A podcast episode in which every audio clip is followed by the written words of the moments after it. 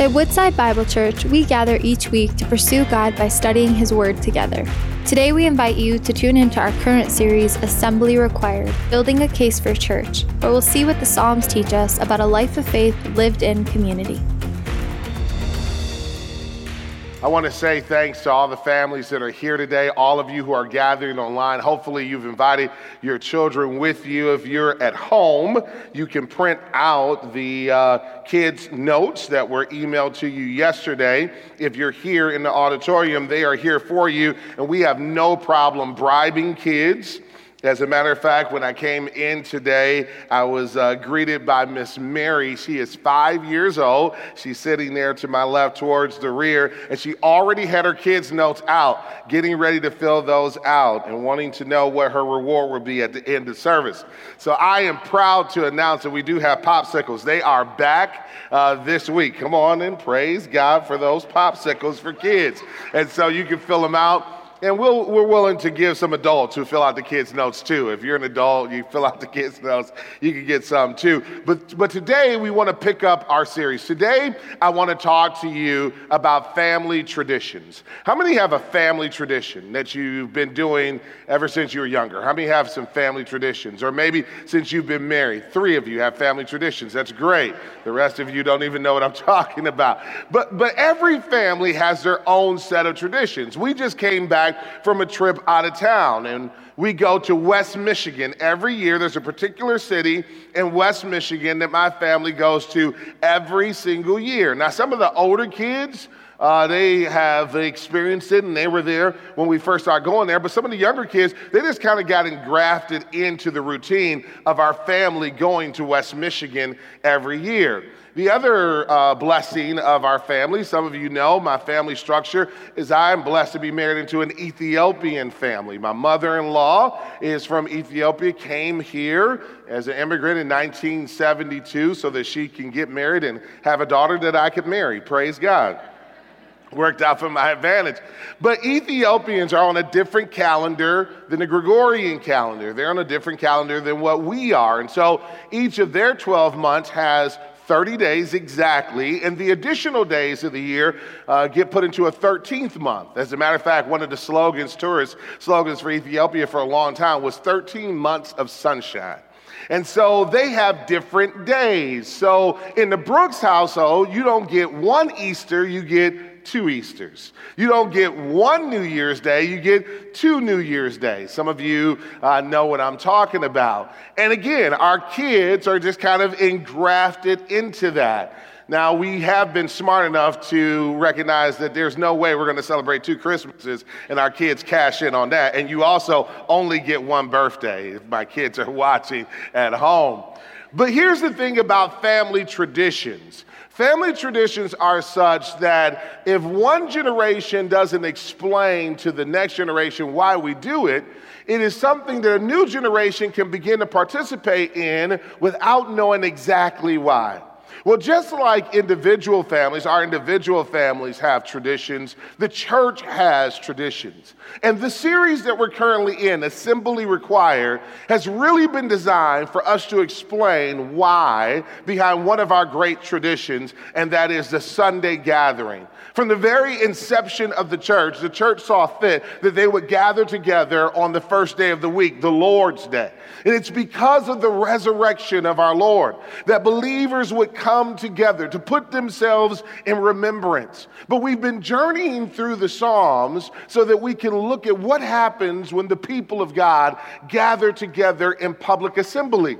Now, some of you who have been a Christian since you were a child, you just maybe accepted the fact that Sundays were the thing that we do. We gather together on Sundays. Some of you came to Christ a little bit older in life, and it may have seemed a little bit strange, but you didn't put up much of a fight. But very uh, uh, frequently, we find ourselves doing things that we haven't thought deeply about in a very conscious, deliberate, or communal way. And so, throughout this uh, journey through Psalms this summer, we've been talking about what happens when the people of God gather together in public assembly. And we've learned some things that we gather together so that we might receive the Word of God. It's the Word of God that builds us up in our most holy faith and gives us the wisdom and the guidance we need on how to live in a way that pleases God. We also learned that we gather together to confess our sins before a righteous God and before one another. The Bible encourages us to confess our sins one to another so that we might be healed. Last week, we looked at Psalm 145, a psalm of David, where we were reminded that one of the reasons why we gather together is to lift our voices and to sing. How many love to worship Jesus? I love worshiping Jesus but I got to be honest with you, I love it even more when I get a chance to worship with you. I love worshiping Jesus with other believers. As Pastor EJ said when he came up, that there are certain mornings we come in and we don't have that pep in our step, but as we get encouragement one from another, here's what I've learned our worship is infectious, it's contagious, it spreads in a good way, and it encourages one another.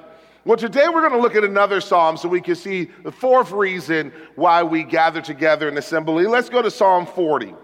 And in Psalm 40, what we discover is that we gather to testify to God's deliverance. We gather to testify to God's deliverance. This is a great psalm. This is a psalm in which King David is writing about an episode in his life in which God brought him deliverance. And some of us know what it's like to be surrounded by our enemies or overtaken by our own sin, to be in a difficult and dark moment, not to be on the mountaintop, but maybe in the valley of life, and to cry out to God and He delivers us. Don't be quick to forget those moments. As a matter of fact, as a parent, one of the things that I want to encourage other parents and grandparents to do is to mark your testimony and to tell your children about the times when God delivered you so that when they face difficult times, they will have a, a knowledge of the fact that our God is great and our God is able. That's what we uh, just sang about. For all my life, you have been faithful. And all my life, you have been so, so good. How many have that testimony? But do your children know why you're singing that song? Do your, your grandchildren know why you're singing that song? And do other believers know why you're singing that song? Because let's be honest, we all struggle from time to time with spiritual amnesia, and we need to be reminded. Now, throughout this psalm, you're going to hear David in the first person. He keeps using the word I, I, I. But lest we think this is just his individual story, look at the header for this, the title for this particular psalm, right before verse number one to the choir master, a psalm of David. David gave this song, this psalm, these prose, he gave them to the choir master for this song to be sung as a communal song. In other words, David is saying that I got a testimony that, I, that encourages me that I want us to sing about in order to provoke within the congregation their own testimony of the goodness of our God. Now, our dear brother Russell opened the service, and so he's read through the entire text, but let me go into some of the sections and parts. The first thing that uh, David says he testifies about, that we should testify about, is we should testify that God is our rock. We should testify that God is our rock. Again, kids, if you have your kids' notes and you want that popsicle, fill that in. God is our rock. Look at verses 1, 2, and 3. I waited patiently for the Lord. He inclined to me and heard my cry. He drew me up from the pit of destruction, out of the miry bog, and set my feet upon a rock making my step secure. He put a new song in my mouth, a song of praise to our God. Many will see and fear and put their trust in the Lord. Oh, there's so much here. Let me just start with verse number one, where David starts. He starts in a moment of his life in which he's crying out to God, and it feels like God is so distant. I waited patiently. Some translations say, I waited and waited. Have you ever been in a moment like that?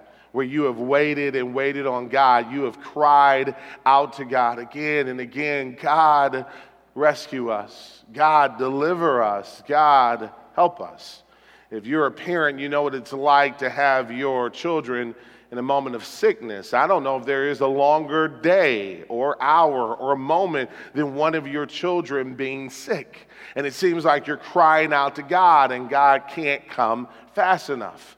Or maybe you know what it's like to be in between jobs and you're praying for the next door to open and you're crying out to God and God doesn't seem to come fast enough. Or maybe you know what it's like to be in a moment where you are overwhelmed with grief and you're crying out to God and God doesn't seem to come fast enough. Here's where David is. I am crying out to you patiently, O Lord. I'm crying out, God, I need you. I need your help. I need your deliverance. Some of you are right right there, right now.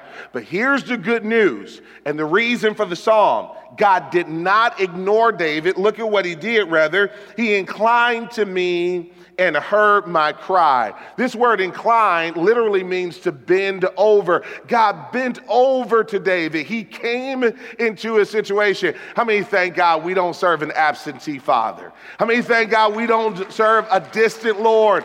I mentioned to you last week that a friend of mine sent me a letter from an atheist who was saying, I could never believe a God who created the world and then detached himself from it. To which my response was, Neither could I, because that's not the God we serve. We serve a God who knows the very number of hairs on our head, or in my case, the lack thereof.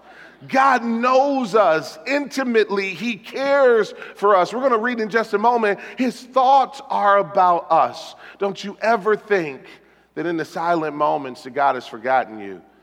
We used to sing a song in the church that I grew up in. He may not come when you want him, but he's always right on time.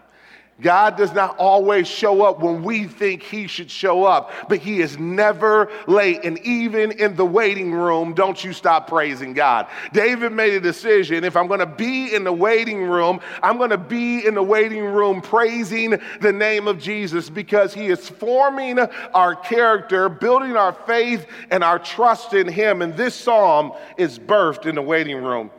He says, He drew me up from the pit of destruction out of the miry bog and set my feet upon a rock. David gives us two illustrations. Both of them gives us the picture of death. Look, he pulled me from the pit of destruction. That's like the grave and from the miry bog or the swamp. I don't know what David was going through right now, but whatever he was going through, he felt like he was close to death. There are certain times, I don't know if you've ever felt like this, that you or someone you love feels literally close to death. But again, here's what David's testimony is. When death thought that it had me, God showed that he was more powerful than death. How many believe that our God is more powerful than death? How many believe that? He is the God of the resurrection.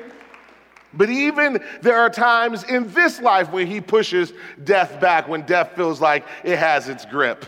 I'm going to give you a name. Some of you may know this name, Lorna Venus. Lorna Venus is one of the sweet members of our church. She is also a nurse at Beaumont uh, Health uh, Hospitals or Beaumont Medical System.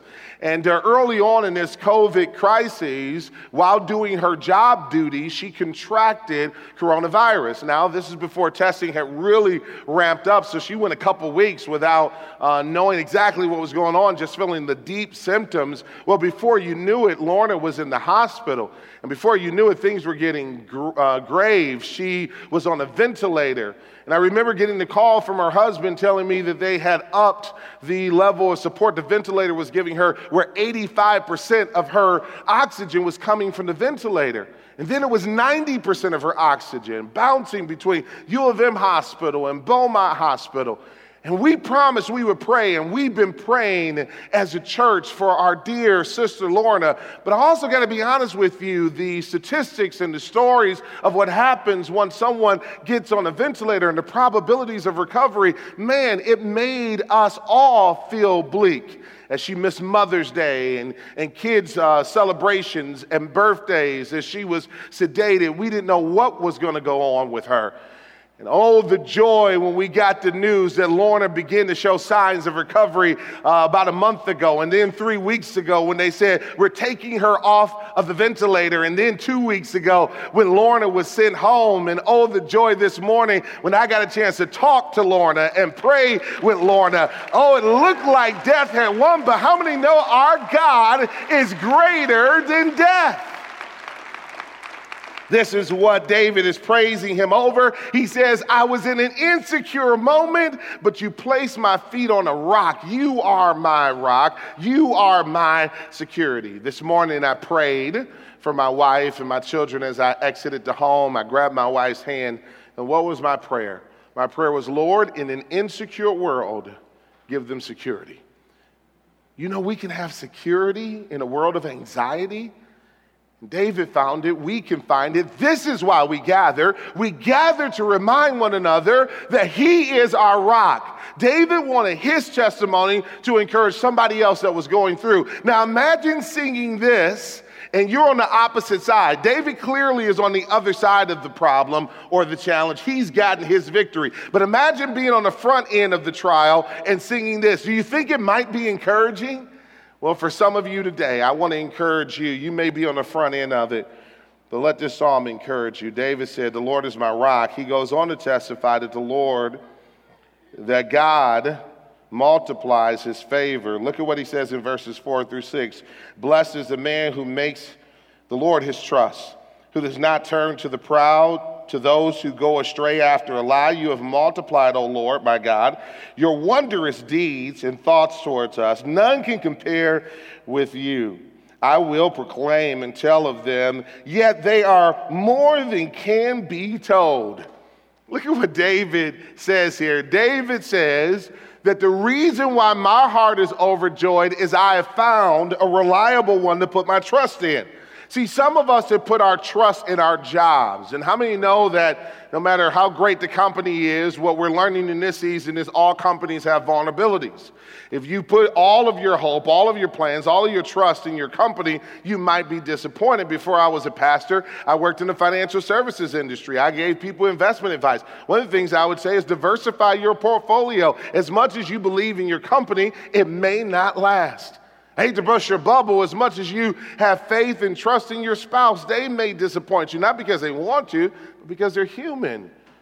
Children disappoint. Uh, life has a way of disappointing. So, where do you put your trust? If not in the economy, if not in your own health and strength, if not in your friendships, where do you put your trust? Oh, there is one who is reliable, who never fails, who never disappoints, who always has a great ROI, who is always there whenever you need him, and his name is Jesus. How many have shown that He is faithful? How many have come to know that He is reliable? How many can testify, like David, that I am blessed because I put my trust in the Lord? How many can say, I got the right one and I put my trust in Him? Amen? And look at what he says. He says that you have multiplied, O Lord, my God, your wondrous deeds and your thoughts towards us none can compare with you. David says, You have multiplied your deeds towards us and your thoughts. There are times and there are people who feel like God doesn't think about me much, or maybe feel like God hasn't done much for me. Let me tell you that um, nothing could be further from the truth. Your God has multiplied his thoughts towards you. He is thinking about you even now. He's thinking about me even now. The story of Scripture is the story of redemption. From Genesis to Revelation, our God is working our redemption out, never sleeping, never slumbering, never neglecting, never forgetting us. He is thinking about you. You know, earlier in the psalm, David says in verse 3 that God gave him a new song, put a new song in his mouth. Many interpreters of that text say it's not so much a new song, but it's a new verse to an old song. The song of redemption and deliverance has been sung, has been being sung since Eden, but you and I get a chance to add our verses to it. David add his verse to it. It's time for you and I to add our verse to that song, a song of praise, because God has not forgotten us. Here's the question Has God been good to you? In what ways? Last week we gave you a homework assignment. We looked at Psalm 145, 21 verses in which God uh, in which David says over and over again why God is to be praised. And we say you go home and you write your song of praise to the Lord. Now I'm not going to invite you to come up and sing. I love the church too much for that. But what I will ask you is this Did you do your homework? Did you make your list of why God is to be praised? Here's what David said He says, I will proclaim and tell of them, yet they are more than can be told. David starts making his list, and he does get a chance to stand before the great congregation, and he starts telling them why God is to be praised. And he gets so overwhelmed by it, he says, I just cannot tell it all. God is worthy of our praise. He woke us up this morning.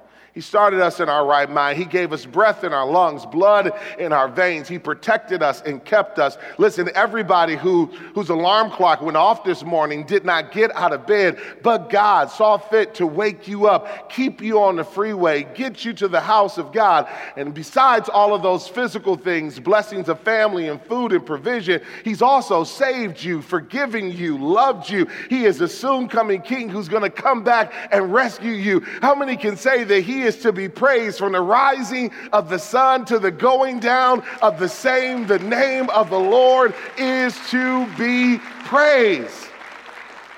David says, If I had 10,000 tongues, I couldn't have enough because he is worthy of all that and more. If I had 24 hours in a day, I still would keep going because what he has done is too much to count. I just can't tell it all verses 6 through 8. Listen to these words In sacrifice and offering you have not delighted, but you have given me an open ear. Interesting. Burnt offering and sin offering you have not required. Then I said, Behold, I have come. In the scroll of the book, it is written of me, I delight to do your will, O my God. Your law is within my heart. These verses, my friends, are the most prophetic verses in the entire psalm. They are powerful, powerful words. Now imagine being a Jew during that time and hearing David say, In sacrifice and offerings, you have not delighted. Well, wait a minute, David, didn't God institute the Old Testament sacrificial system? He certainly did institute it. So, what is David saying? Is David saying that that's done away with? Not yet. What David is really getting at is the matter of the heart. What he's saying is, what good is a sacrifice if your heart is not in it? God wants something more than your sacrifice, He wants your heart. Imagine for just a moment me being a husband going to my wife and saying, honey, here's uh, a dozen roses. And she's overwhelmed with joy because she's got those dozen roses. And then me following up and saying, Yeah, they were cheap. They were on sale. I was close to getting that discount. I had to make an extra purchase to get 25% off the other stuff. And so they, they were right there at the register. Hope you like them. How do you think she's feeling about those now? Imagine if you had all your kids around the table, it's a holiday, everybody's there. Maybe if your grandparent, grand, grandkids are there, and you're all overjoyed, and they come down, they're at the table, all right, but they're on their cell phones, looking at Facebook, Twitter, clearly annoyed, not wanting to be there. How many think that takes the joy out of it? Well, this is describing Israel. Israel was going through the motions, but their heart was not in it. Look at, uh, keep your thumb right there. Look with me at 1 Samuel. 1 Samuel chapter 15. 1 Samuel chapter 15. Look at verse number 22. Here's what Samuel writes. And Samuel said, Has the Lord as, as great delight in burnt offerings and sacrifices as in obeying the voice of the Lord?